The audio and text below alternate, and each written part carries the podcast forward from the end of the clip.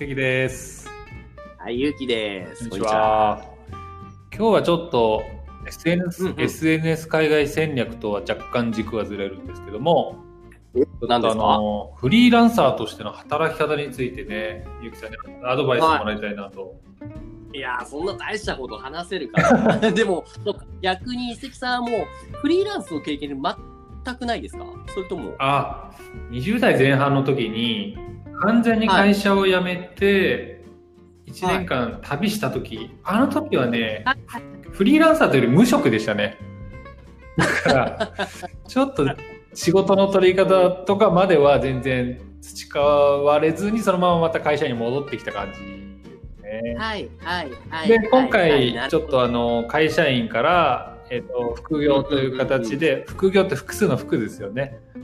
会社員をやりながら、今、半分フリーランサーとしてちょっと働き始めるんで、ちょっとはいはい全く周りにそういう方々が、あのいらっしゃらないので、どういうふうにこう仕事を取っていけばいいのかっていうのを聞きたいなと思ってて。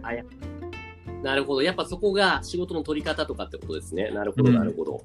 っていうと、うん、まあ最近、まあ、10年、20年前どうだったかわかんないですけど、最近やっぱ便利なのは、プラットフォームが確立しまくってきて、どんなサービスでもマッチングしてくれるものがものすごい多いじゃなはいいですか。はいはいはい。まあ、いわゆるココナラであったりとか、その、ランサーズとか、クラウドワークスとか、ああいうの使わず、使わない手はないなと思うんですよ。逆に言うと僕は、その全くゼロからの状態で自分だけの力で仕事取ってくるので、もう無理だと思ってるんで。だから、例えば僕はメインでやっているそのツアーガイドだったら Airbnb 媒体にしているし、使っているし、あとは日本語を教える方だと、香港経由のサービスで iTalki っていう語学を教え合うそういうサービスがあるんですけども、そのプラットフォームですよね。で、登録して、その中での、よりその地位の高め方ですよね。そこのノウハウだけうまく取れれば、その中での差別化ができれば、誰でも簡単になり上がれるなって僕は思ってます。実際に、その、なんていうんですかね、はいフリーランサーがどんどん増えていく中で、その、ある程度のポジションを取るためになんか気をつけてることはいとか、はいはいはい。頑張ってることとかあるんですか、やっぱ差別化っていうことですよね差。別化。うん。で、言うと僕の場合幸いやっぱなんだろう、ただ日本語を教える、英語が喋れる人、男ではなくて、そのアニメが好き、日本の文化が好きって、その自分の趣味でも何でもいいから、その自分を少しでもうがった存在にするために色をつけて、そこをとにかく伸ばすと。俺の場合はとにかくオタクらしさを引き出して、それに関わることしか、まあ例えばインスタグラムだ投稿しない。とか、レッスンするときも、普通に日本語を例えば教えるだけだったら、もう何百人もいるから、そんな目指すなんて無理なんですよ。だからもうここ、こう前回、遺跡さんが話してくれた、ハッシュタグであったり、もうすっごいビッグなワードを攻めてももう勝てないじゃないですか、特に最初は。だったらもうそこからささらにロングテールキーワードじゃないけども、日本語を教える、そんなアニメのオタクが日本語を教える、アニメの好きな人に教える。そこの自分の好きなものと掛け合わせて、少しでも使える武器を育てるのが、まずは一番大事なんじゃないかなって思いますね。なんかこう、うん掛け算で自分を確立していくって感じなんですかね。ああ、そうですね。自分のできるスキルを掛け算してっていうのもありますよねう。んはいはいはい。なるほど、なるほど。うん。うん。あと聞きたかったのはうん、金額の設定ってどういうふうにやってるんですか？あ、これ安いな、高いなとか。はいはいはいはいはいはい。基本やっぱ高めですよね。まあ、わからない。その、人によって自分の僕の高が高いのかわからないんですけども、少なくとも、例えばその Airbnb の中であったり、あとはそのオンラインレッスンの iTalki の中では、他の人よりええ高い値段設定でやっています。じゃないと、最初のうち、それこそその、レビューが欲しいがためにやるならまだいいんですけども、あんまりそれで忙しくなりすぎて、まともに授業の質のね、上げるための時間も割けない。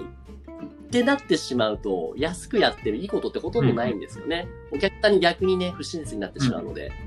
なので、かなり強めの価格設定はするように心がけてますね。で、やっぱり今僕が安定してると思ってやってる仕事も、それがいつまでも続くと絶対思わないので、それがなくても生きていけるように、その常になるべく高めの値段設定をして、で、その分絶対暇になるんですよ。だってその今まで予約したお客さんが予約できなくなるから、うん人によっては。でもそれでいいんですよ。それで空いた時間で新しい事業をうん。作ると。そうですよねなるほど、なるほど。えはいー、はいなんか最近流行ってるものとかあるんですか？こういうのが来てるとか流行って。る。うんうんうんうんうん。なんだろう、なんだろう。っていうと、今流行ってるっていうと何なんだろうな。だってもうココナラとかもだいぶ流行ってからあれだし、なんでしょうね、最近何使ってんだろう。逆にちょっと疎いですね、僕その辺で。そんなに幅広くは出てないですね。幸い今最初から手出した Airbnb とかがうまいこと、うん、言ったから、それ以外はね、うん、そんなに手出してないイメージですね。うん。なんか聞いたことあるのとか気になってるのとかあります？一石さんは。そうですね。やっぱり元会社員の方々がフリーランサーになるときって何を武器にやってるのかなっていうのは全然イメージ湧いてなくて。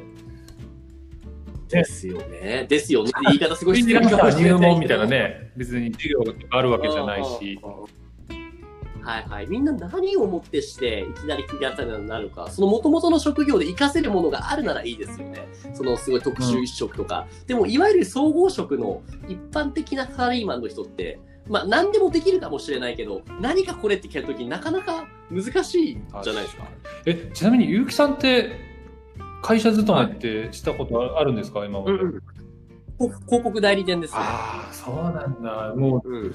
びっくりするぐらい仕事早いですよね。このラジオ立ち上げる時も、アカウント取りましょうって言ったら、もう取りましょうのショーが終わってる時点でもうすでにサイト開いて アカウント作り始めてて、で、あっという間に仕事を終えて、だいたい1週間かかるのを本当1日終わらせていくんで、すごいなと思って。いやいやいや。ありがとうございますでも、そこは、やっぱやらされてるんじゃなくて、自分でやりたいからっていう意思があるんじゃないかですね。だって、会社員の時僕そんなんじゃなかったですもん。うんやっぱり、いくら自分が頑張っても全部その取り分は会社のものだって思っちゃうと、やる気が湧かあないあんですよね。確かにそれはあるかもしれない結局時間で働いてるからね早く終わらせてもってなっちゃいますよねそうそうそうなんですよ。でも今って頑張れば頑張るほどすぐに自分のものになるし、あとはさらに言うと自分を縛るものもないから、悪い意味で縛るものがないから、つまりすぐ忘れちゃうんですよね。もう次々っていう感じで一石さんと、そう、いつも話してますね、一石さんも二人で。もう絶対これすぐ忘れるから、今日のうちに、みたいな。絶対忘れるからもう基本的にはタスク化に気をつけないと終わりますね。そうそうそうそう。タスク管理をが、そうですよね。そもそもそんなにね、自立できる人、フリーランスそんなにしっかりしてると、お俺多くないと思いますよ。みんな結構だらしない人多いと思いますそうなんだ。だからこそできるときにやらないと、絶対できないとき、僕波が激しい方だから。うん、絶対できないときがね、来るから、そういうときのために貯金を作るって意味でも、できるときにはできることをできるだけやる。うん。ある意味サボろうと思えばいくらでもサボれちゃうわけですもんね。いや、そうですよ、本当に。いくらでもね。すごいな自制が効かないとちょっと危ないですよね。ね、ね。一番大変なのはモチベーション維持でしょうね、そのフリーランスになってからっていう。うんだから今幸い僕の場合何がいいかってその今の僕の生き方暮らし方にもなってるアドレスホッパーいわゆるワーケーションとかノマドワーク的なそういう生き方ですよね、をやってると僕みたいな人といろんな人と会うからそういう人たちとの触れ合う中であこの人すごい頑張ってるの俺も負けずに頑張ろうみたいな、やる気をもらえるわけじゃないですか、そう。だからフリーランスになったんだったらそういう人たちこそもっといろんな人たちと会いに行ってそういう人たちから刺激を得るべきだなって僕は思いますね。じゃあ俺もちょっと頑張ります。うんうん。ゆきさんに負けないように。いやいや。仕事取れるように頑張ります。いやいやいや、頑張りましょう。他に何かあります？そんなもんかな？うん、そうですね。ちょっとこれ以上喋るとずっと行きそうなので、はそんなところですかね。はいはいはい。我慢します、これ以上は切っときましょうか。あいえいえ、どうもありがとうございます。じゃあ今日はこんな感じで、はい。で、番組ではですね、皆さんからの質問やお悩みを応募しています。概要欄とか、あとはツイッターの記載してある問い合わせフォームに投稿をお願いします。ツイッターの ID が SNS 海外 SNS、KAIGAI、アルファベットで海外です。皆さんのご質問、お便り、どしどしお待ちしております。では、本日ここまでです。どうもありがとうございました。